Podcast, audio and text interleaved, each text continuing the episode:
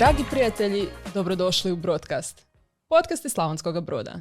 Ja sam Klara Tuličić, a sa mnom u studiju je Marijan Palić, autor atomskog marketinga, hit knjige zapravo koja je 2019. godine bila najprodavanija knjiga u Hrvatskoj vezana uz marketing. E, I ovdje Marijana smo doveli zapravo ne da stručno govori o knjizi, nego da nam kroz ta neka svoja iskustva, e, kroz stvari koje je napisao, ali i koje je proživio da neki, pod navodnicima, trenutak kojega svi koji se bavimo bilo kakvim poslom u poduzetništvu ili koji želimo napredovati, ono možemo iskoristiti nešto naučiti. Pa evo Marijane, dobrodošao. pozdrav svima i pozdrav tebi Klara hvala na pozivu. E, hvala što si došao još jednom i odmah da započnemo kako to da si došao e, do ideje da napišeš knjigu? Uf, to je onako zanimljivo pitanje. Um, ono što uvijek govore o marketingu da se dobro istaknuti odnosno na druge. Um, tako sam ja među prvima počeo biti pisat blog Um, I taj blog je zbog jedne situacije koja se dogodila postao jako, jako praćen i čitan i to je rezultiralo time da sam dobio ponudu za posao i otišao u Zagreb. To je bilo oko koje godine? To je bilo negdje 2014. tako mm nešto. Um, uglavnom radilo se o situaciji uh, da je moj blog bio dosta čitan. U biti Blog sam pisao samo radi sebe, za početak. Ta, ta platforma, ljudi tada, jel tako? Tako je, ta platforma nije bila toliko popularna. Zašto sam pisao? Volio sam primjere iz sportskog marketinga i ona uvijek kad bi pisao neke bilježnice, one bi se izgubile, ne bi znao di mi je sad to i rekao sam ok, idem na nekakvu platformu staviti gdje će biti zauvijek ostati na internetu, gdje ću moći provjeriti kad mi nešto zatreba, nekakav primjer, vizuale, vide, edukacije i slično. I napisao sam tako, malo pomalo te blogove i dogodila se situacija nekakva suradnja se dogodila između, pa mogu to reći, Osječkog piva i, i Hajduka u trenutku kad Osječko pivo nije htjelo biti sponzor NK Osijeka koji je bio u jako lošoj situaciji i dao sam osvrt kao ajmo reći navijač i marketingaš kako je to ono užasna ovaj, nekakva poslovna poslovno rješenje koje će uništiti brand koji se stvarao stoljećima u Osijeku, su svi u Osijeku u tom trenutku volili osječko pivo, čak je kohorta crtala grafite i slično. I taj članak je bio onak jako čitan, pogotovo zato što samo Osječko pivo objavilo na svom Facebooku taj članak i mene nekako iznapadalo. Onda je to završilo na indeksu, na nekim portalima i blog je počeo biti čitan. I ovaj, jedan dan ljeto je bilo, sjećam se ko danas, u sedmom mjesecu mi je zazvonio mobitel, um, javio mi se vlasnik u trulji poslovne škole Dražen Kapusta, ja tad nisam znao o kom se radi, uh, pitao me jel sam čuo za kotrulji, ja sam rekao da stvarno ne znam o čem se radi, on je rekao ok, to zato bi te i trebao, hoćeš doći raditi kod nas, pro na probno pa ćemo vidjeti, jer ove sve stvari koje ti pišeš na blogu, ja mislim da to možemo implementirati na našu školu i eto, na temelju bloga sam da, dobio znači riječ posao. o poslovnoj školi, jel tako, tako koju može svako realno upisati uz uh, određenu, kako se to zove, školarinu, jel tako? Tako je, tako je. I kod Trulje je specifičan što je najjača regionalna poslovna škola u jugoistočnoj Europi, u deset država je prisutan i praktički sam, zahvaljujući blogu, došao do voditelja marketinga vodeće poslovne škole u jugoistočnoj Europi. E sad, onda vratimo se sad nazad na knjigu. Um, skužio sam da imam jako puno sadržaja na svom blogu, a, o, tvrtka koju sam radio za sportski marketing Overtime, tamo sam imao isto puno članaka, pa nekakve za sporto magazin, međunarodni magazin sportskom marketingu sam pisao, pa sam imao na još nekoliko lokacija svoje članke koji su bili jako čitani i na netokraciji. I rekao sam, pa bilo bi možda cool objediniti sve te članke u jednu knjigu još dodat nekakvog mesa, malo to povezati i pustiti knjigu. Zašto knjigu? Zašto u tom trenutku niko praktički u nije onak mlađi izdavao knjigu. I mislio sam da to može biti zanimljivo, može mi dati dobar feedback.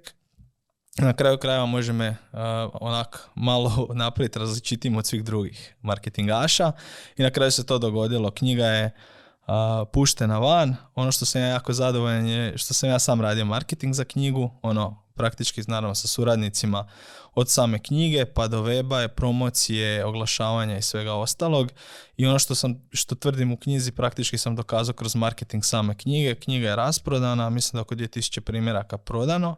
I sad imam problem što, što ovaj, puno ljudi traži knjigu, a trenutno je najviše u prodaji u tiskanom izdanju i sad moram naći nekakvo rješenje oko toga jer dosta je profesora na fakultetima knjigu uvrstilo kao obveznu literaturu što je meni onako baš, baš jako drago da moram priznati uh, i kada sam vidjela knjigu na fotografiji, odnosno na vizualu, jako mi se svidjela i kada dodirneš, onako ima jako lijepo onaj, kako se zove, uh, tač korica i jako jednostavno zapravo unutra napravlja, uh, sadržaj je jednostavno dizajniran i sve to što mi se full sviđa i jednostavno i čitljivo i brzo možeš pročitati, a puno toga možeš zapamtiti baš zato što pričaš kroz svoje te neke priče, a ne nešto ono suhoparno možda što bi učenicima ili studentima znalo biti problem. Da, ono što, što je specifično i što su svi istaknuli ovaj, i ljudi koji su radili recenzije i sami čitatelji, jer ja ih kroz knjigu pozivam da mi daju svoj feedback na samu knjigu, jako puno ljudi je to, to je napravilo. Svi su rekli da im je odlično to što ima jako puno primjera. Kod nas se ljudi jako boje dati svoje primjere, jer misle da će im neko ukrast znanje, ideju, ne znam nija šta. Mm, po meni to nije slučaj zato što se sve brzo mijenja, pogotovo digitalni marketing, ono što je danas aktualno prekstra možda više neće biti. I ono, ja kroz primjere želim pokazati ljudima šta oni u ovom trenutku mogu napraviti da bi poboljšali svoje poslovanje, i kroz nekakve zanimljive priče koje su meni onako bile su urezale u pamćenje i koje su utjecale na nekakve moje odluke. I evo, sad sam to sve obuhvatio u toj knjizi i svi su baš ovo rekli kao super je jako puno primjera jer se jako brzo čita. Tako da u biti radi se o jako puno kratkih priča koje, govore, e, koje govore o marketingu i o marketinškim nekakvim rezultatima. Um, što se tiče Korice, ovo što si spomenula, a to je pohvalio bratića ovaj Dorijana, koji je jako veliki kreativac. On je rekao, čim sam mu rekao ime knjige i pokazao neke primjere, rekao je znam točno šta ću napraviti i odradio vrhunski posao, pogotovo vraćamo se opet na ovo isticanje.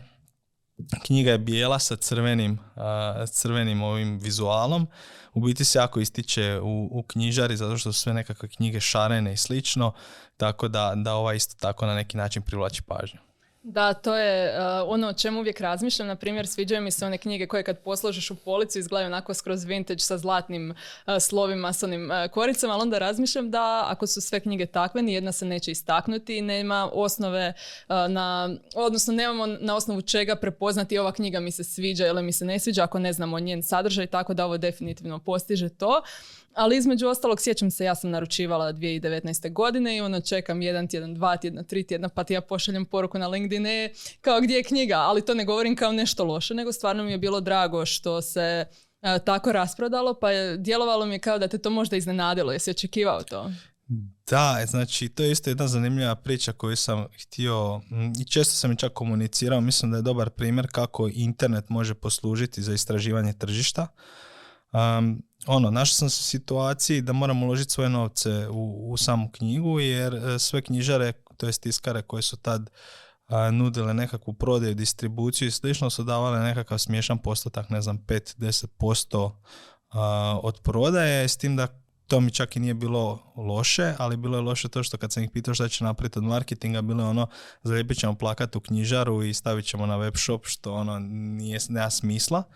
I onda sam rekao, ok, idem sam u tu priču. I sad kako to nije baš jeftino, pogotovo meni u tom trenutku, razmišljao sam kako napraviti nekako istraživanje tržišta i onda sam odlučio napraviti web, praktički o knjizi i staviti ono, nekakvu cijenu koja će biti u tom trenutku povoljnija. Mislim da je bila 99 kuna, ono, konzum cijena, 99,99 ili tako nešto i besplatna dostava knjige za sve koji naruče sad, znači to je krenulo u 12. mjesecu, a knjiga je bila 29.1. ili 28.1. prezentacije i početak prodaje. I onda sam ja išao vidjeti od 12. mjeseca pa negdje do sredine prvo kad mora ići u tisak, koliko će ljudi kupiti tu knjigu. Zapravo, meni je ono moja knjiga, ona je najljepša i najbolja i ja mislim da će se prodati u milijunima, ali opet idemo vidjeti kako je realno. Ono, kako je realno stanje na tržištu ja sam tu biti išao oglašavati knjigu koja još nije ni otiskana i tu sam vidio da je bilo oko 200-250, više se ne sjećam, ali nisam baš dobar u brojkama, ali tako nešto knjiga je bilo u prednaručbi. Ja sam rekao, ok, idemo otiskati 300 za početak i ovaj, tak sam odredio broj, broj knjiga, na kraju se odmah brzo rasprodalo i tih 300, znači ukupno, pa sam išao u novu, novu seriju, pa u novu seriju, tako da je od 2000 je došlo. Da, i to je zapravo odličan broj za Hrvatsku koja ima inače jako mal broj uh, primjeraka kada, odnosno naklade kada se knjige tiskaju, tako da svaka čast na tome. Hvala, meni je bilo žao recimo što nisam mogao distribuirati Bosnu i Hercegovinu, jer su oni izvan Europske unije, onda je jako teško, čak je bilo upita iz Srbije i slično, ali eto, kažem, a, vjerojatno, bi, vjerojatno bi bilo i, i više, ali ja sam prezadovoljan, jer ono kad pogledaš iz nečeg što nije postojalo, od nekakve ideje, pa onda pisanje knjige koje je trajalo neka dva mjeseca, pa onda opet sam stao u jednom periodu da sam radio na jednom velikom projektu, pa sam onda rekao, ok, ajmo se, sad ću se natjerati u mjesec dana sve završiti, pa onda vizuali dođu, pa web, pa ono, reakcije ljudi na kraju su bile stvarno sjajne. I još sam jedan trik napravio koji je po meni jako puno pomogao u samoj promociji knjige. Meni je donio jako puno ovaj, ne, prospavanih noći, a to je da sam svim ljudima koji su praktički naručili knjigu, napisao zahvalnicu. Znači osobno sam je napisao kemijskom, ne ono da je išlo kroz print. Klara, hvala ti što si kupila knjigu, nadam se ćeš mi poslati feedback na knjigu i to sve je bilo u samim knjigama i ljudi kad su to dobili su naravno stavili na story, zahvalili ih je to iznenadilo. To je nešto što niko ne radi i sad zamisli svaki story, ono, objavilo jedno 50 ljudi storije, njihovi prijatelji u tom trenutku su vidjeli knjigu i opet se napravila nekakva reklama i priča. Da, i to je ono što si sam spomenuo, da nije samo za marketingaše, nego i poduzetnici mogu naučiti iz tih primjera i zaključiti nešto uh, kako bi mogli možda nešto napraviti ili promijeniti ili koga bi uh, mogli uzeti da im napravi nešto da su kompatibilni, jer često je teško procijeniti uh, kako nešto napraviti ako to nisi samo onako malo bolje upoznat.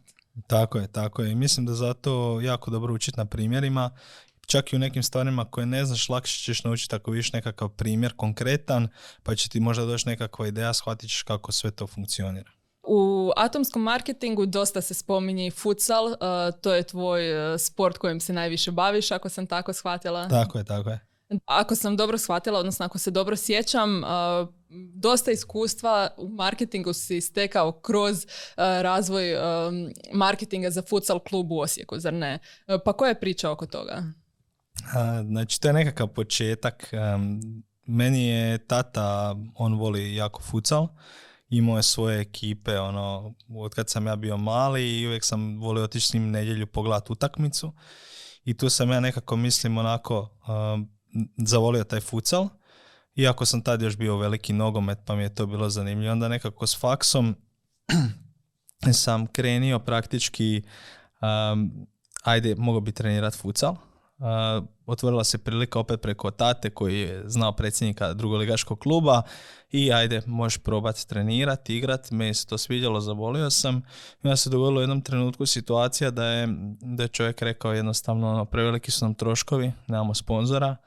I mislim da ćemo klub morati ugasiti u drugoj polusezoni. I meni onak taj poduzetnički duh, ono, nešto što, što me stalno prati je bilo ono kao pa idem probati da, da se to spasi kako sam volio taj sportski marketing i pratio šta se događa, rekao sam mu, gledaj, ja ću ti napisati za par dana nekakav marketing plan, pa ajmo vidjeti šta možemo napraviti sa sponzorima i slično. I ovaj, još se sjećam kod danas došao sam sa nekakvim buntom papira koje sam isprinto, gdje je ono objašnjeno sve šta ćemo raditi, šta trebamo napraviti da, da spasimo klub i on je rekao, ok, ajde, probaj. I onda sam ja išao onako, bio sam jako ambiciozan, kucao sam na vrata nekim tvrtkama u Osijeku koje su stvarno jake, tipa Lega Lega, uh, ekipa i slično. Oni su napravili rebranding kluba, znači totalno novu priču koja je bila ono wow. Napravili smo web stranicu, prvi futsal klub koji ima web stranicu, pa prvi live stream utakmica, pa bili smo prisutni na fejsu, radili smo interakciju s navijačima što niko nije radio. I odjedanput drugoligaški klub je imao više posjeta u dvorani od prvoligaškog kluba iz istog grada i to je bilo onak jako zanimljivo. I tu je u biti krenula ta nekakva moja futsal priča koja traje i danas. Danas sam sa ekipom Marko Šimurina, Matija Đulva, Timića Martić u jednom projektu koji se zove Pro Futsal Week, koji onako godišnje 5-6 puta ima u poreću turnire za međunarodne ono nekakve reprezentacije koje dolaze od U19 seniora, ženskih reprezentacija i slično. I već smo napravili veliki globalni brand gdje dovodimo te sve reprezentacije u Hrvatsku. I sad imamo još jedan veliki projekt koji se zove Futsal is here i koji mislimo na, napraviti nekakvu revoluciju u futsalu jer smo već okupili pet i po tisuća ljudi iz doslovno cijelog svijeta iz futsala na jedno mjesto. Odmah da promotrimo um, kada govoriš o tim projektima gdje ljudi koje možda zanima futsal ili žele pratiti tu priču o kojoj govoriš, gdje mogu to naći i provjeriti? pa ima ta stranica recimo za futsal, Futsal Week, futsal.com i futsalishir.com, tema su ono doslovno sve informacije o tome i pozivam ih ako vole taj sport da se pridruže, jer stvarno, stvarno radimo jako zanimljive stvari koje će se uskoro lansirati van. A kad smo već kod futsala, zaboravio sam još dva projekta koje sam imao, koji, od kojih još traje. u biti jedan je vezan uz portal koji sam pokrenio Futsal Feed, jer sam shvatio da u ovom trenutku nema ni jedan portal u svijetu koji je konzistentan obje vijesti iz futsala. I ja sam napravio nekakav miks kvalitetnih originalnih članaka zbog SEA da bi podigao stranicu i jedan miks koji je u biti vukao feed sa drugih portala vijesti koje su oni objavljivali, Instagram feedove nekakvih igrača, YouTube kanale i slično i taj portal, ok, sad u manjem opsegu radi, ali on i dalje generira jako puno posjeta i na tražilicama je među ono najbolje pozicioniranim futsal, futsal portalima u svijetu, tako da eto, to je jedan projekt koji, koji trenutno živi, nisam previše fokusiran na njega, ali on i dalje, i dalje radi. A druga stvar je sa, sa super prijateljem uh, Tomislavom Horvatom iz Zagreba sam pokrenio uh, malo nogometnu ligu za Gajbu, Um, mislim, priključujem se onda kasnije još jedan prijatelj uh, Toni, uh, Toni Rudić. I u biti organizirali smo u Zagrebu malo nogometnu ligu koja ono na razini, ja bih rekao, Lige prvaka gdje ono, imaš web stranicu, izvještaje, fotografije, profile igrača, klubova, nakon svake utakmice uzimamo njihove izjave, ono, imaju press voli za sebe, nagrađuju se najbolji pojedinci, imaš nekakve ankete, glasanje, u biti jako zanimljiv način koji su ljudi baš dobro prihvatili u Zagrebu i evo to je jedan projekt koji je isto tako onak nešto što može još napredovati i podići cijelu ono, razinu kvalitete. Koliko ljudi zapravo radi na tome da bi bila tolika interakcija s publikom i općenito ono um, uh, up to date, odnosno redovno ažuriran sadržaj? Pa da, mislim, ta liga se igra nekoliko mjeseci i to je baš onako vrlo intenzivan period a, imamo nekoliko, nekoliko ljudi koji nam pomažu od foto, fotografkinja koja sudjeluje, a, pa Luka koji je bio tu, koji je radio sadržaj, Fran koji je bio isto tako oko sadržaja, znači bilo nas je čet, četvero koji smo bili baš intenzivno uključeni, ali Um, ja sam bio dosta, dosta uključen oko tog sadržaja, ono, marketing, htio sam da to bude na top razini. I onda se događalo nekada liga završi u nedjelju 11 na večer, ja sam na večer u jedan ujutro prije posla hoću napraviti sve da ujutro kad se probude svi igrači to da imaju izvještaje s utakmica, sažetke nekakve i slično. Tako da ono bilo je u tim periodima nekoliko mjeseci baš jako intenzivno. Svaki dan smo imali nekakve objave, pa smo imali 600 ljudi svaki dan otprilike na stranici, tak da jako zanimljiva priča i mislim da pokazuje da ljudi žele i imaju interes za takvim stvarima, pogotovo ako se poslože na toj nekakvoj razini.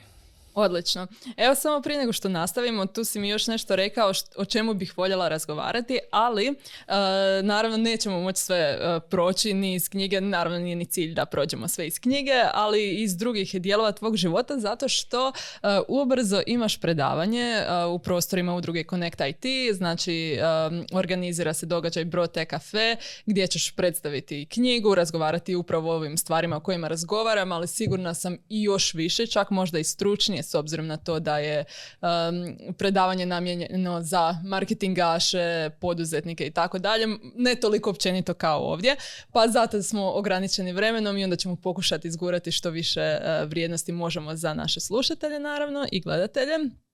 Pa uh, onda ću se prebaciti na još jedan dio što je meni recimo super zanimljiva, to je gerilski marketing uh, koji bi uh, mislim mogao biti zanimljiv možda mladima, udrugama i općenito ekipi koja nema toliko resursa, ali ima hrabrosti. Pa gerilski marketing je u biti marketing za one koji nemaju novaca, budući da ono, kak sam krenio s tim svim nekakvim pothvatima nisam baš imao nekakve velike budžete, uvijek sam gledao kako da uštedim, a da ipak dobijem nekakvu vidljivost. Tako kad sam pokrenio još jedan projekt iz futsala, opet u futsalu. Um, imao sam web, web shop, ajmo to tako reći na početku, koji je prodavao tenisice za futsal. A, isto se ideja izrodila iz tog malo nogometnog kluba u kojem smo igrali, gdje je predsjednik stalno išao u Sloveniju kupovati nama kelme tenisice, jer one nisu bile dostupne u Hrvatskoj. Ja sam rekao, pa čekaj, pa zašto ne bi prodavali u Hrvatskoj te tenisice? Gdje smo otišli kod vlasnika licence praktički za cijeli Balkan i dogovorili suradnju i gdje smo prodavali te tenisice. Sad kako to ispromovirati bez puno novaca, napravili smo ti nekakve stikere gdje je pitalo ono, gdje je pisalo u biti kako ono nekako a, želiš kupiti tenisice, trebaju ti tenisice za futsal, želiš bolje igrati i slično.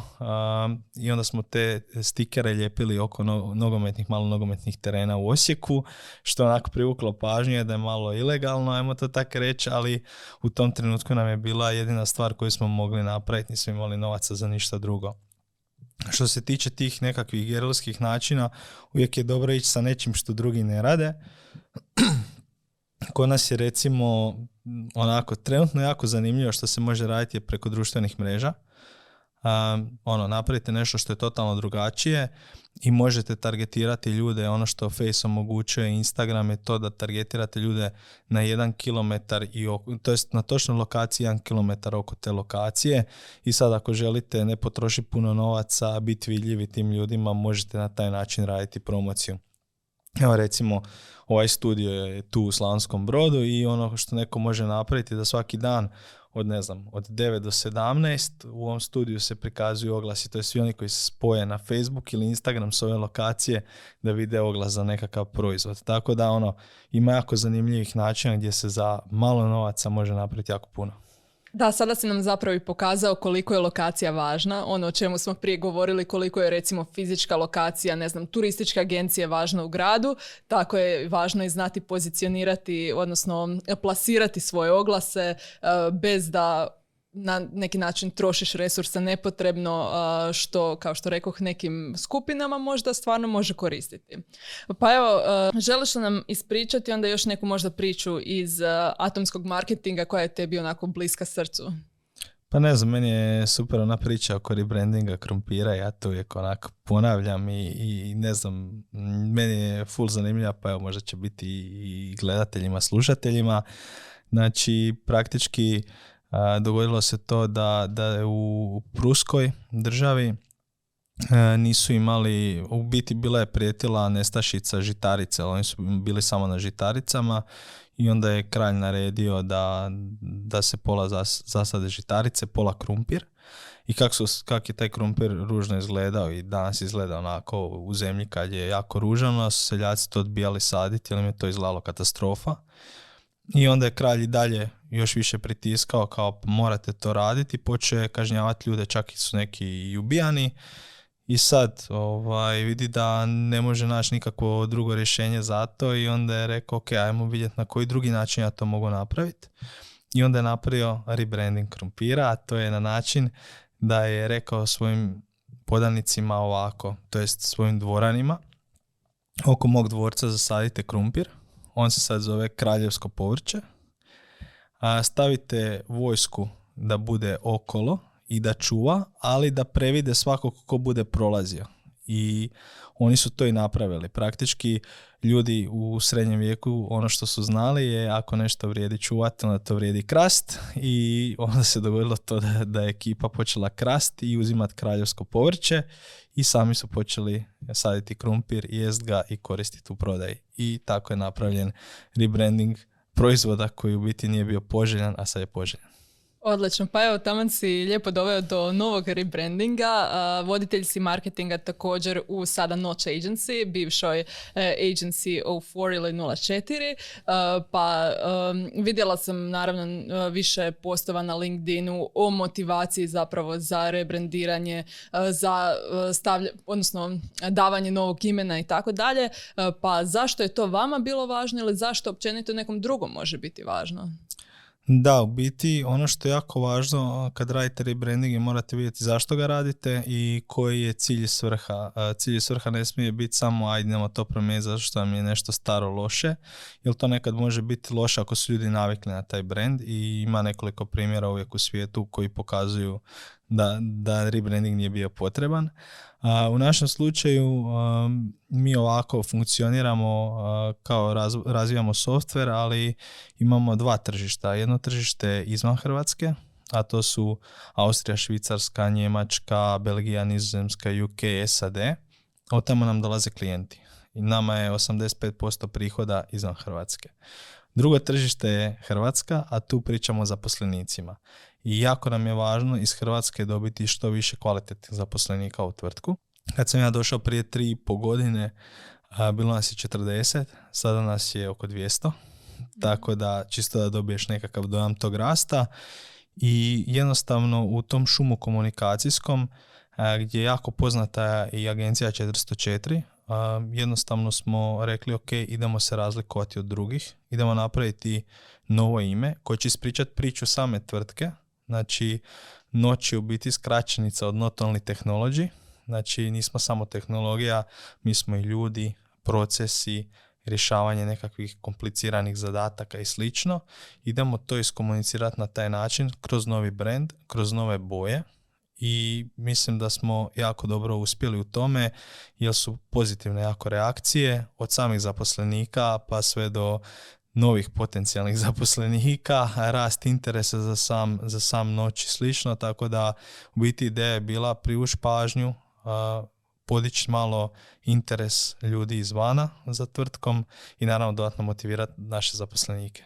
Da, imali ste i ogromni event eh, na kojem ste lansirali, da tako kažem, novi brand, pa kako je to prošlo? Bilo je preko 200 ljudi isto, zar ne? Da, da, na samom eventu, održali smo event u jednom super prostoru, to je Peti Kupe u Zagrebu, imali smo 250 ljudi na samom eventu, gdje smo pozvali ne samo trenutne zaposlenike, nego i bivše zaposlenike, koji su sudjelovali u rastu cijele tvrtke, jako je važno to cijeniti isto tako i uz njih smo pozvali i, i naše klijente koji su iz Hrvatske, pozvali smo jako puno novinara i pozvali smo eh, i konkurenciju, što je onako, stvarno mislim da je isto bilo ok da dođu i ostale IT firme da vide što se događa i da sudjeluju, jer u biti nama je IT stvarno industrija koja raste, koja jako utječe na promjene na tržištu u Hrvatskoj, utječe na, na bolju kvalitetu i standardi zaposlenika i, i odnos prema zaposlenicima i mislimo da kao takav IT sektor se treba malo više povezati i baš je to bio razlog isto da i njih pozovemo i da svi zajedno proslavimo novo ime. Da, pa ja sam zapravo radila u jednoj agenciji marketinškoj koja je u manje od godinu dana isto ono, za sto zaposlenika narasla. Teško je bilo, koliko sam primijetila, nositi se s tim promjenama, s tom fluktuacijom zaposlenika, mentoriranjem i tako dalje. Pa je li vama bio taj izazov nositi se? Je, definitivno. Naravno, čim su ljudi više povezani za brand sam i čim su oni ponosniji na sam brand, onda će i ostati u samoj firmi. Ali nama to nije neki preveliki problem što se tiče za ostanak ljudi. Nama ljudi praktički ostaju konstantno u firmi, naravno događa se nekakve promjene, to je u toj industriji posebno specifično, ali evo recimo mogu biti jako zadovoljan i sretan što smo na samom eventu rebrandinga uspjeli okupiti 14 ljudi koji su od samog početka u firmi pa do kraja, znači pet ili više godina i to samo govori koliko smo mi dobri u tome. Znači mi možda nismo bili dobri u komunikaciji prema van zbog samog imena, zagušenosti i slično, ali što se tiče zaposlenika oni ostaju kod nas. I mislim kad, kad novi zaposlenici gledaju nešto kao benchmark zašto bi došli u nekakvu tvrtku, trebaju pogledati ove nekakve podatke, znači 14 ljudi od samog početka pa do sad ostalo, a onda možeš zamisliti koliko je ljudi koji su naknadno dolazili i dalje u firmi, a, a ne pratiti onak, ja, ja mislim da puno jako tvrtki ide s ovim bacanjem prašine u oči kao rade jako puno istraživanja, a, radimo takva i takva istraživanja, naši su zaposlenici zadovoljni. Čim, čim krenu s takvim PR nekakvim objavama, ja bi, ja bi posebno istražio takve tvrtke. Da. Ono, Mislim da ja tražim posao, ne, Da. da ne bi bilo nešto drugo. Da, ono što je meni, ovo sad moje osobno mišljenje naravno, um, je najgore kada imaju hrpu događanja, ali sve su ona površna događanja, samo da možemo reći, e, mi smo se sada svi odjednom okupili, uh, a ne pita se što neki imaju možda obitelji, djecu za koje se treba paziti i tako dalje. Sad ono, ulazim u primjere ili detalje. Uh, uglavnom hoću reći smeta mi kada je to površno samo da se imamo čime dičit pod navodnicima, a ne ono uh, iskreno gdje nam je stalo do zaposlenika i da stvarno nemamo um, turnover pre, uglavnom prečesto izmjenu zaposlenika. Eto. Je, ono što, što bi ja samo rekao, ok, sad sam spomenuo taj primjer, ima toga, ali ja bih rekao da IT, IT industrija u Hrvatskoj je jedan veliki pokretač što se tiče samih uvjeta za zaposlenike, nekakvih dodatnih benefita, brige o samim zaposlenicima. I da ta IT industrija može stvarno pokazati put svima i da će sve više i druge tvrtke pratiti taj, e, taj nekakav put zato što jednostavno ljudi više neće htjeti raditi u tim tvrtkama. Jer će vidjeti kako se ljudi u IT-u ponašaju a ako je prevelika razlika, jako, jako će teško ovaj, dovoditi ljude u svoje tvrtke. Ono što bi uh, istaknula također, uh, mislim da imate novu web stranicu, zar ne? Je, Da. znači ono što je bilo specifično i što je veliki izazov ovaj, koji smo imali moj tim i ja, a, inače tu bi pohvalio stvarno kolegu koji je radio sa mnom Grgo Marić a, i tim kojim je sad e, došao, Gabriela Horvat i Domagoj Brček, znači e, stvarno smo odradili jako veliki posao, ono mijenjanje imena nije samo ok, promijenili smo ime, znači ti u jednom danu u par sati razlike moraš promijeniti sva imena na društvenim mrežama, e, sve vizuale od cover fotki, profilnih fotki, a, moraš pustiti novi web, moraš promijeniti e-mailove, moraš a, to iskomunicirati medijima, moraš ono jako puno sitnih detalja kod promjene samog weba treba paziti na SEO, da treba na cijelom webu više ne smije pisati agency 04, nego svugdje treba pisati sad noć i slično.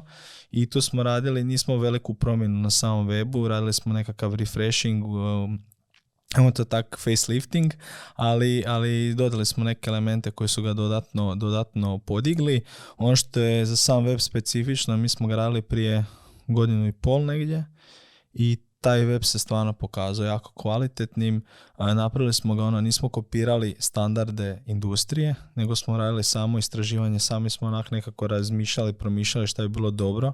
Pratili smo nekakve analitike i došli smo do weba koji generira jako puno lidova, što je jako važno za samu prodaju, gdje se ljudi sami javljaju da bi radili s nama, a isto tako i potencijalne zaposlenike, ali zanimljivo, bilo je dosta upita čak jel radimo web dizajn, jel vjerojatno im se svidio jako web. Da, to je, e, to sam spomenula zato što sjećam se kako je stari izgledao, bar naslovnica. Ali sada sam otišla na, mislim, About i vidjela sam onako onaj, što je sada zapravo i moderno, onaj kao grainy stil i tako dalje, ali nije ni važno što je, e, što je to trendi, nego što e, mislim da odražava tu nekakvu onu prijateljsku, odnosno e, dobronamjernu neku atmosferu ili, e, ta- ili tako nešto što mi djeluje kao da ste htjeli postići, pa sam zato to e, istaknula sada. Je, jako smo pazili na te stvari, na fotografije i, i na samu komunikaciju koja je isto tako promijenjena gdje smo na starom webu imali komunikaciju koja je bila primjerena Agency 04, a u suradnji s Fabularom s kojima smo radili sami rebranding, oni su nam pripremili nove nekakve komunikacijske strategije, wording i slično i onda smo to implementirali isto tako na, na novi web, tako da je sad ono, ajmo reći, od logotipa do načina komunikacije, fotografija, sve nekako novo, u starom nekakvom kosturu koji je malo izmijenjen. Evo.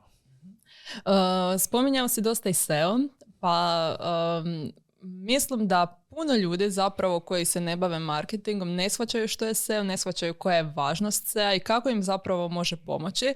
Uh, Pa hoćeš nas upoznati malo s tim, onako uh, skoro pa laički da svatko može razumjeti. Da, SEO vam je ono kad upišete nešto na Google što tražite, em, kako popraviti gumu ili ne znam, nešto u smislu koju knjigu kupiti i, tako dalje, tako dalje. I ono što vam se pokaže kao rezultat. A, naravno, vama kao tvrtki je cilj da nađete te nekakve ključne riječi i pojmove za pretraživanje koje će ljudi, potencijalni vaši kupci tražiti i da te ključne riječi spominjete na svojoj web stranici, blogu i slično kako bi se što bolje pozicionirali na Google. Postoji ona nekakva izreka, poslovica, ne znam ni sam, u kojoj kažu da gdje je najbolje kao sakriti nekog mrtvaca i onda kažu na drugoj stranici e, Google pretraživanja, zato što apsolutno niko ne ide na drugu stranicu. Ljudi traže prvu stranicu i vide što je na prvoj stranici i dalje ne idu tako da je svima cilju biti, biti na toj prvoj stranici. SEO je jako važan za, za sam promet, organski promet se to zove, a to znači da vam ljudi koji pretražuju dolaze na vašu stranicu. Ono što sam ja uspio napraviti recimo sa Futsal feedom, to je ta stranica u Futsalu, je to da smo mi koristili nekakve ključne riječi i mi i ta stranica iako sad nema nekakvih previše novih članaka i dalje generira jako puno posjeta po nekoliko desetaka tisuća, samo iz toga što ima dobru poziciju na, na Google, na SEO kad neko traži futsal shoes ili futsal rules i slično, ta stranica je kao prvi rezultat, drugi rezultat i onda praktički ti ljudi odmah kliknu i dođu, dođu na samu stranicu. Tako da SEO je jako važan, događalo se da neki čak i mediji i slično kada se prebacuju ne paze na, na, na to, ne daju ono, dovoljno pažnje ili neko od izvođača zezne i onda se dogodi da im jako padne čitanost, zato što oni imaju kvalitetne članke koji su bili jako dobro se opozicionirani, a kad jednom to maknete, onda Google treba mjeseci da vas ponovno pozicionira. Da, to e, ljudi često daju usporedbu uh, s novinama. Ako neko se nije možda susreva sa SEOM, da uh, najvažnije ono što je na naslovnici, da vam privuče pozornost, to će najviše ljudi vidjeti i najviše ljudi će zaintrigirati, dok ono pred kraj, čak i oko sredine, manje ljudi pročitati. A mi smo, mi smo izgubili jako strpljenje kao korisnici. Mi hoćemo sve odmah čim prije i onda ono mislimo da nam uh, je pretražemo da su nam odmah servirani kvalitetni rezultati, da nam se gubiti vrijeme na drugim stvarima ili ćete kliknuti na prva tri rezultata ako ste nezadovoljni, tražite neku drugu ključnu riječ, nećete više ovu tražiti, ali teško je ako ćete otići na drugu, treću, četvrtu stranicu i nastaviti pretraživati. Upravo to je kada govoriš o ovom e, pod navodnicima nestrpljenju koje imamo, to je i stvar kod SEA da je to uh, dugoročna igra i ljudi često očekuju da će odmah se rezultati vidjeti, a nije tako. Da, to je ono kad klijenti dođu potencijalni i kad pričaju mi ćemo sad dignuti stranicu kako mi već nismo ovaj gore na Google i onda kad im objasniš da treba 3 do 6 mjeseci da uopće te Google indeksira kak treba te postoji pa onda da imaš konkurenciju koja je tamo 10 godina koji su puno bolje pozicionirani, relevantniji i slično onda im tek malo postane jasnije koliko je to biti komplicirano, ali ono što je dobro kod SEA možete naći određene ključne riječi s kojima se niko možda ne bavi, a koje su isto relevantne, koje traže vaši potencijalni kupci, pa se tamo bolje pozicionira. Uh, ono što me uh, također zanima je nešto sada vezano uz tebe, a to je da sam primam tvoj newsletter koji sada malo rijeđe objavljaš, ali tako? Yeah. Prije bio češće, ali sjećam se zapravo kada je ono korona te krenula, možda je to bio ožujak 2020. Um, dođe tvoj newsletter u kojem piše, gledaj sad je vrijeme da uh, učiš, da stisneš, da radiš za sebe što više možeš, u smislu ulažeš u sebe bez obzira u znanje ili u nešto što će ti donijeti nešto u budućnosti, da tako kažem, i da ćeš tako e, istaknuti se od drugih, jer dok drugi e, gledaju TV i uživaju u slobodnim danima, pod navodnicima, ti, ti daješ nešto od sebe, ideš e, puno koraka naprijed, pa mislim da je to zanimljivo razmišljanje koje nema baš puno ljudi i onda možda me i zanima što te uopće potaknulo na takvo razmišljanje i mislim općenito djeluje mi da si takva osoba, pa onda je to o tome možda. Da, ja sam po tom pitanju dosta aktivan nemam mira i to mi nekad ono prijatelji koji su oko mene ono s kojima se jako puno družim i to govore, daj malo se smiri i nemoj previše projekata uzimat, ono, dođi sebi, odmori se, ali jednostavno mislim da u tom trenutku je u biti bila situacija da jako puno pročitao sam raste broj pretplatnika na Netflix, na HBO, ljudi gledaju televiziju i slično, a mislim u tom trenutku kad se ništa ne radi, kad se ništa ne događa, zašto ne uzeti to vrijeme i iskoristiti za učenje i onda ćeš iskoristiti to znanje kad cijela ta situacija prođe. Isto tako mislim da sam spomenuo, ulažite sad u oglašavanje na društvenim mrežama. Zašto? To što su velike korporacije počele rezati budžete jer nisu znali šta se događa. automatski je cijena oglašavanja na društvenim mrežama pala. I mislim da su u tom trenutku neki to trebali iskoristiti. Tako da ono, u tim situacijama mislim da je uvijek uh, dobro uzeti najbolje situacije, a to je, uh, mislim, tri sata umjesto neki film što se gleda, može se pogledati edukacije na recimo Demiju ili pročitati neki kvalitetan blog, kvalitetna knjiga i praktički napredovat u poslovnom smislu. A s druge strane što si rekla za newsletter, pa da meni je cilj u biti kad nešto objavljujem ili na LinkedInu ili na Facebooku ili šaljem na newsletter da to bude kvalitetan sadržaj koji daje nekakvu vrijednost, a ne da štancam samo zato da ono imam nekakav raspored objava pa jednom tjedno mora ići nešto makar i najveća glupost ili ono kako su neki krenuli moraju jednom dnevno na LinkedInu nešto objaviti slično, nemam ništa protiv toga iskreno, ali ono ja mislim da nemam svaki dan nešto pametno za objaviti. Kako ti onda izgleda dan ako toliko uh, puno ulažeš i u posao i u neki ono um, vlastito, ono, vlastiti well-being? pa meni je jako zanimljivo ovaj, kreću dani, baš sam prije dva tjedna objavio koliko spavam i pratim to preko sata uh, povezano mi s aplikacijom. Ispala da spavam 5-6 sati, 6 ono maksimum, ali 5 negdje. E, dosta se trudim, pogotovo u zadnje vrijeme imam nekakav challenge koji sam si dogovorio, cilj dovesti se u formu, izgubiti kila i slično. I sad kako ja nisam jutarnji tip, e, mrzim rana buđenje i slično, mora sam naći način da se malo natjeram da, da to napravim. Tako da praktički sam dogovorio treninge e, rano ujutro, tako da moji treninzi kreću u 7 ili 8 ujutro i tako mi kreće dan. Znači s treningom, nakon treninga odgovorim na određene mailove, pojedem doručak, u zadnje vrijeme jako zdrav i nakon toga praktički odem u tvrtku ili krenem e, sa nekakvim radom i to vrijeme mi u biti dosta, dosta onako operativno, imam puno zadataka, taskova za riješiti, delegirati slično, tako da tu nemam baš nekakvog vremena za svoj fokus. Najčešće uh, kasnije popodne uhvatim knjigu, nekakvu, nekakvu edukaciju, i, i onda e, pokušam uzeti bar sat vremena da nešto naučim novo, pogotovo je to u digitalnom marketingu jako zahtjevno i teško jer ono sve se mijenja stalno, tako da ono stalno moraš pratiti te nekakve stvari. I navečer se nekad e, bavim, evo imam te nogomete, padel i slično, tako da sam dosta, dosta aktivan i mislim da, da mi to što se tiče sporta pomaže u biti da, da pojačam i fokus i da se osjećam bolje, a opet s tim nekakvim novim znanjima mislim da si upgradeam i, i mentalno nekakvu, nekakvu snagu, znanje i slično. I, i to mi onak dosta pomaže, a sad Uh, ovaj, nekad nešto drugo uleti, ali, ali već imam pokušavam bar jedan do dva sata dnevno naučiti nešto novo, pročitati nekakve članke, kvalitetne knjige, Um, imam dosta knjiga kod kuće, ono, od kad sam doselio u taj stan, prije nekih dvije godine je bila prazna polica, sad mi je cijela polica puna knjiga, volim baš jako te nekakve zanimljive stvari, knjiga o psihologiji, marketingu, biografije i slično i mislim da je to jedini način da se napreduje.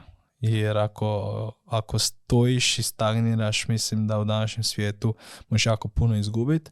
I još samo jedna stvar koju sam zaboravio, a to je kad se vozim recimo sad Slavonski brod ili, ili za Osijek vikendom ili ujutro kad idem na posao ili šećem um, uz, uz Savu, a najčešće slušam podcaste. Jer mislim da se iz podcasta isto jako puno može naučiti i, i da ima jako puno korisnih savjeta. Čak i u Hrvatskoj sad i u regiji imaš jako puno kvalitetnih podcasta, kvalitetnih gostiju od kojih, kažem, iz svakog možeš nešto, nešto naučiti. Apsolutno je ono što bi ja rekla uh, da ako neko, sad slušam broadcast, ono, ali ako neko uh, misle da ne može naći podcast ili da mu je dosadno ili uh, da ne leži, da brzo se isključi i tako dalje, ja savjetujem da traži dalje svakako zato što i sama sam bila prije nekoliko godina u situaciji da neke podcaste jednostavno ne mogu se koncentrirati, nakon tri minute se isključim i više ne slušam.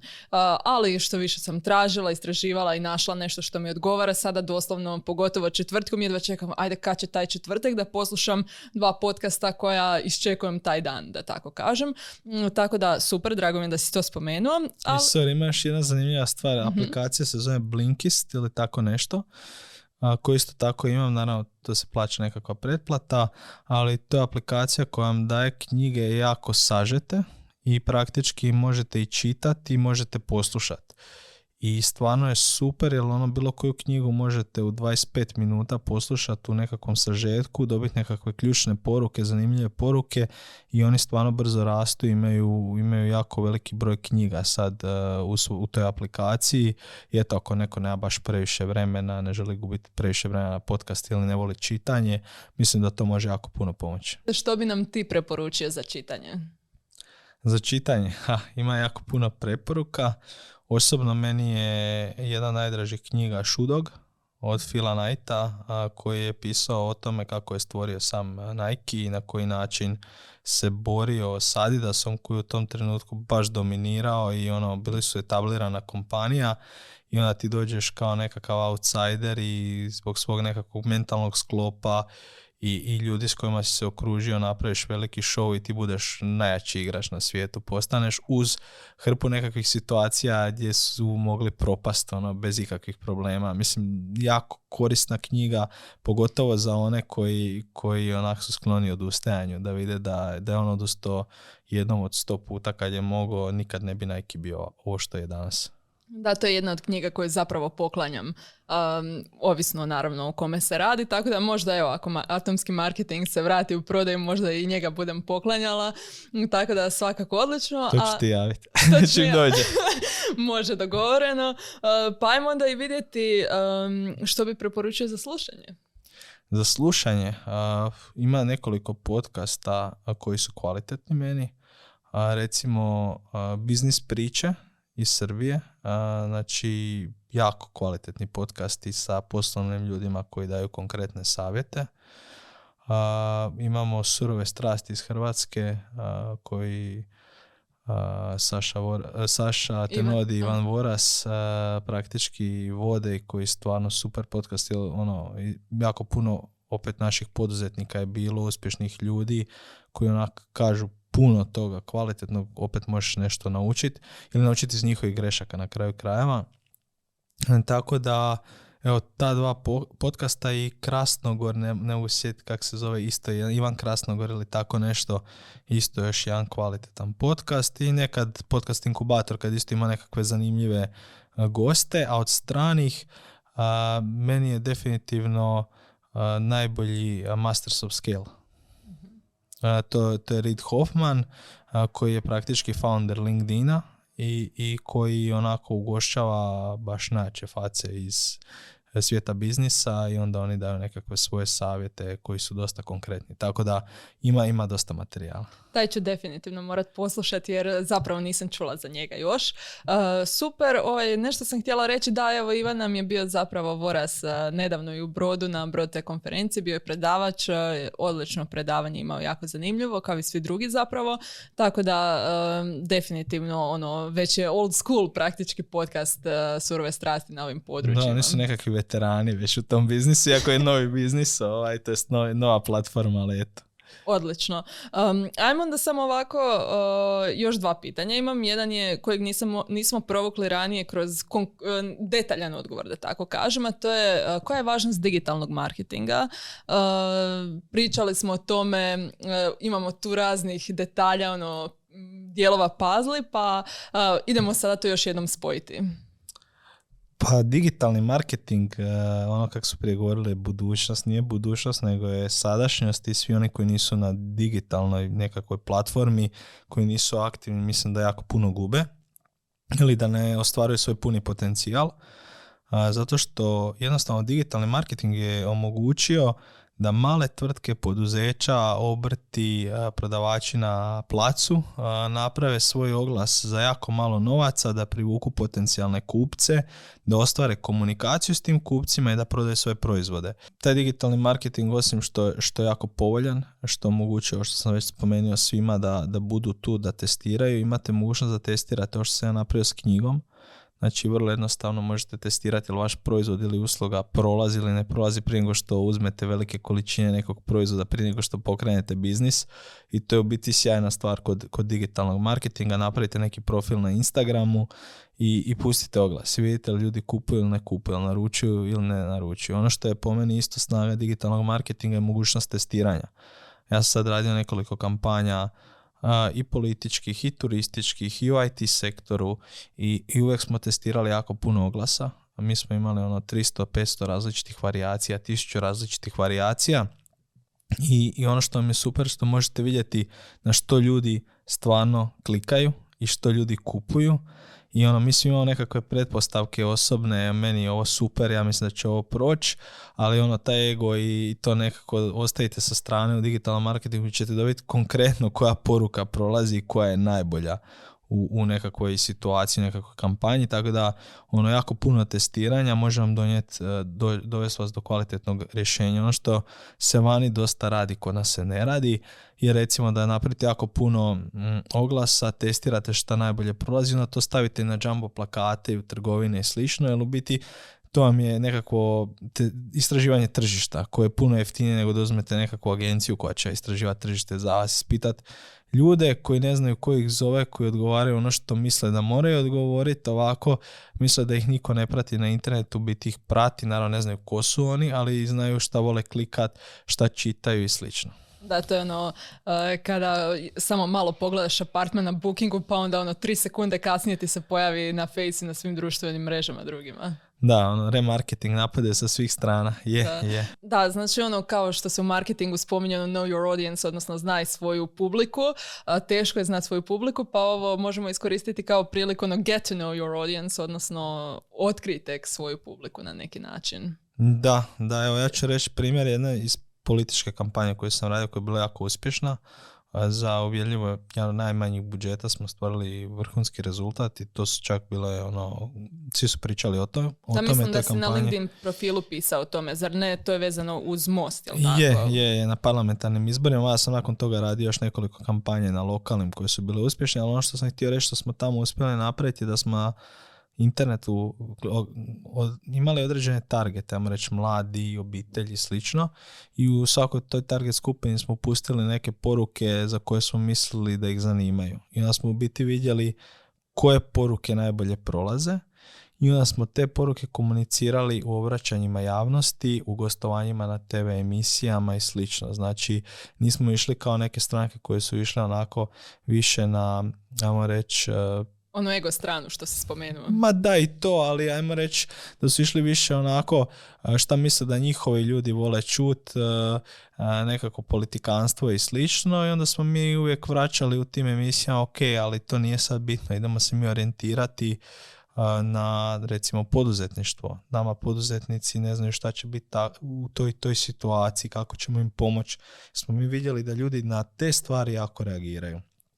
Tako da evo, to je primjer istraživanja konkretnog i onda produkcija tih rezultata na drugim, drugim kanalima. Tako da i mi smo tu upoznali svoj target malo više i onda smo znali ok, u našem programu je to, to i to napisano, idemo to njima dodatno još bolje skomunicirati. Pričam u našem, ja sam radio te kampanje, ne zato što sam dio nekakve stranke, jer nisam, radio sam nekoliko kampanja i, i stvarno se to pokazalo jako korisno. A zašto sam krenio uopće raditi politički marketing, to je isto zanimljivo. Ja sam se na Twitteru a, zakačio, ajmo to tako reći, s nekim ljudima koji su rekli da kod nas digitalni marketing ne može u politici ništa napraviti. I onda sam ja rekao, ok, ajmo vidjeti i dokazati da se može, jer nije više, nisu kod nas ljudi da su samo na TV-u. Ona priča, stariji ljudi su samo na gledaju TV, nije istina, meni baka 70 nešto godina je na Instagramu i na Facebooku, tako da te priče padaju u vodu. Jednostavno sam htio im pokazati da to kako funkcionira u Americi i Engleskoj, da može funkcionirati kod nas. I kažem, rezultat sa tri, na, tri po projekcijama je bilo da će imati zastupnička mjesta, sedam je bilo finalno, je dokaz da digitalni marketing u biti funkcionira i u politici. In your face. Tako da, Tako da, da, Twitter je izvor svih sukoba u ovom svijetu na kraju postao. Šalim se naravno, nije svih ima i fejsa. Da, da, ali, ali na Twitteru je nekako vidljivije i osobnije jer je onako da. drugačije koncipirana društvena mreža. Na fejsu kad ti neko napiše komentar, ok, možeš izignorirati čak. Da, i dobro, ovdje kod nas još i nije toliko Twitter zaživio koliko bi recimo u Americi, to je apsolutna anarhija tamo, tako da uh, zanimljivo. Pa čak, čak ne moraš ići daleko, recimo meni je fascinantno da u Srbiji Twitter baš jak, a kod nas je ono totalno ajmo reći, neću reći da je slab, ili ima jako puno političara, novinara, marketingaša i slično, ali jako malo koristi. Da, koji su na kraju krajeva publika osnovna, da tako, Tako kažem. Uh, ajmo onda za kraj nekakav savjet, uh, možeš općenito, možeš za mlade, možeš za marketing, marketingaše, što god ti misliš da je sada najprigodnije. Pa po meni ovo najbolje vrijeme za, za pokretanje nekih poslova, za, za testiranje, ovo što smo spominjali, a, koja god ideja ti padne ili vidiš, najbolje bi trebalo vidjeti u Americi ili u Engleskoj da je sada u trendu. Probaj napraviti kod nas, jer kod nas će doći za godinu dana ili nešto kasnije. Testiraj, ne treba ti uopće puno novaca za tak nešto pokrenuti, ono sa 100 kuna možeš vidjeti kako, kako tržište diše. A, vrlo je jednostavno, a, a može ti donijeti jako puno. Isto tako prati trendove, uči. Prije je bio ono izgovor nemamo toliko literature, ne možemo čitati, ali danas kad ti neka knjiga izađe u Americi, u isto vrijeme imaš na Amazonu i možeš je skinuti i u isti tren pročitati kao bilo ko drugi na svijetu. Spomenuli smo podcaste, upgrade se svaki dan, pozitivno razmišljanje, po meni jako važno i okružiti se sa ljudima koji će ti davati podršku a, i koji će te gurati i upgradeati i mislim da je to jako važno. Ja sam baš zadovoljan što sam se okružio s takvim ljudima, jer ono, bez njih bi nekim trenucima i ja odluto. Tako da sve te nekakve komponente su, su iznimno važne, ali kažem nekako učenje i testiranje, pogotovo u vrijeme kad to malo košta, ali prije da si ti htio nešto pokrenuti ili htjela, ti imaš jako velikih problema, barijera, moraš osnovati deo 20.000 kuna, moraš platiti jumbo plakate, oglase u novinama i slično. Ti sad doslovno ne moraš ništa osnovati ili paušalni obrt, možeš pustiš nekoliko oglasa 100 kuna i vidiš jel prolazi, ne prolazi, onda ideš dalje. Da, ako između ostalog sada i uzmemo TikTok, znam hrpu ono sada dosta velikih zapravo tvrtki uh, koji su krenuli kao jedna osoba u svojoj spavačoj sobi krenula je nešto raditi, prodavati na TikToku je to doživjelo ogromni bum bez imalo ulaganja u oglašavanje i sada naravno imaju priliku um, platiti hrpu oglasa i rasprodati inventar ono u sekundama praktički, tako da. Moje, da se odmah dovežem na taj TikTok, mislim da je odlična platforma koja će dodatno rasti. Ok, sad su tu mladi koji ne mogu puno trošiti novaca i neće vam donijeti možda nekakve konkretne novce odmah, ali možete dobiti vidljivost, možete se pozicionirati, možete skupiti jako veliki broj followera i onda to koristiti u budućnosti. A kad opet to uzmemo uvezano za ovu priču ranije, preporučam puno ljudi koji ulaze u marketing da se specijaliziraju, da li je to TikTok, da li je to Instagram, da li je to Google, po meni jako važno i sve više će se tražiti ljudi koji znaju to određeno područje najbolje ili su jedni među ono, top 10 u tom području, jer digitalni marketing stvarno raste, ogroman je, baš sam spominjao ti da, da sam držao jednu edukaciju za plivu gdje sam 8 sati pričao o digitalnom marketingu i još bi mogao 8. koliko je to veliko područje i mislim da će te nekakve specijalizirane pozicije jako dobro prolaziti, jer ako se vi specijalizirate u Google, Google oglašavanju koji ima 300 promjena godišnje, vi ćete to znati bolje od nekog ko radi Google i Facebook i Instagram i u biti to je nešto u čem se možete probiti i na čem možete jako dobro zaraditi. Uh, sad kad se spomenuo edukaciju, zapravo se dobro sjećam da, se, da, da imaš nekakvu edukaciju na internetu, jel da? Je, je, bio sam pokrenuo biti edukaciju na, na Udemiju, a, baš istraživanje tržišta i onako dosta sam opet, kako ja to volim konkretno, kroz primjere objašnjavao kako to možete napraviti, kako možete kreirati landing page, e-book, privući lidove sebi, jer u današnje vrijeme glavni cilj treba biti skupiti lidove a, kod sebe, mailove ljudi, brojeve telefona i slično, jer ovisite jako o društvenim mrežama, u suprotno vi gradite Facebook, Instagram, ulažete novce u njih, oni vas mogu u jednom trenutku ugasiti, reći da je, neki, da je neki, neka objava loša, ugasiti vam cijeli profil, može vas neko prijaviti, mogu smanjiti doseg da od vaših 10.000 followera samo 200 vidi, znači vi jako ovisite i izloženi ste drugima, ovako gradite nekakvu svoju bazu i ta edukacija je usmjerena prema tome. Radio sam Isto tako edukaciju za platformu Skillbox koja je stvarno evo sad brzo rastuća i cure rade stvarno odličan posao i okupljaju e, ljude iz svih industrija iz Hrvatske kako bi prezentirali nekakva znanja. I vidjet ćemo ideje raditi možda još nekakve stvari, ali recimo radim na eksperti, eksperti predajem isto digitalni marketing s Matom Ićem i ono, nekad e, u lideru isto tako imamo nekakve edukacije jedan put godišnje, tako da eto, dosta je tih nekakvih edukacija, ali kao što sam spomenuo, to je jako važno, pogotovo onako učiti na konkretnim primjerima. Odlično, evo mislim da je ovo i odličan zaključak, pa hvala ti puno na dolasku. Hvala tebi na pozivu još jednom, evo, stvarno mi je bilo drago i mislim da, da smo dali dosta kvalitetnih informacija ljudima, a svi koji imaju dodatnih nekakvih pitanja, slobodno mi se mogu javiti na Instagramu, LinkedInu, TikToku, Facebooku, svugdje sam. Bilo gdje pratite uh, Marijana, tako da možete i saznati kada iziđe nova serija knjiga, to bi isto bilo dobro kao no pressure. Da, da, um, hvala. tako da eto, hvala ti još jednom i naravno hvala i vama dragi gledatelji. Uh, vidimo se, čujemo se sljedeći utorak. Bog!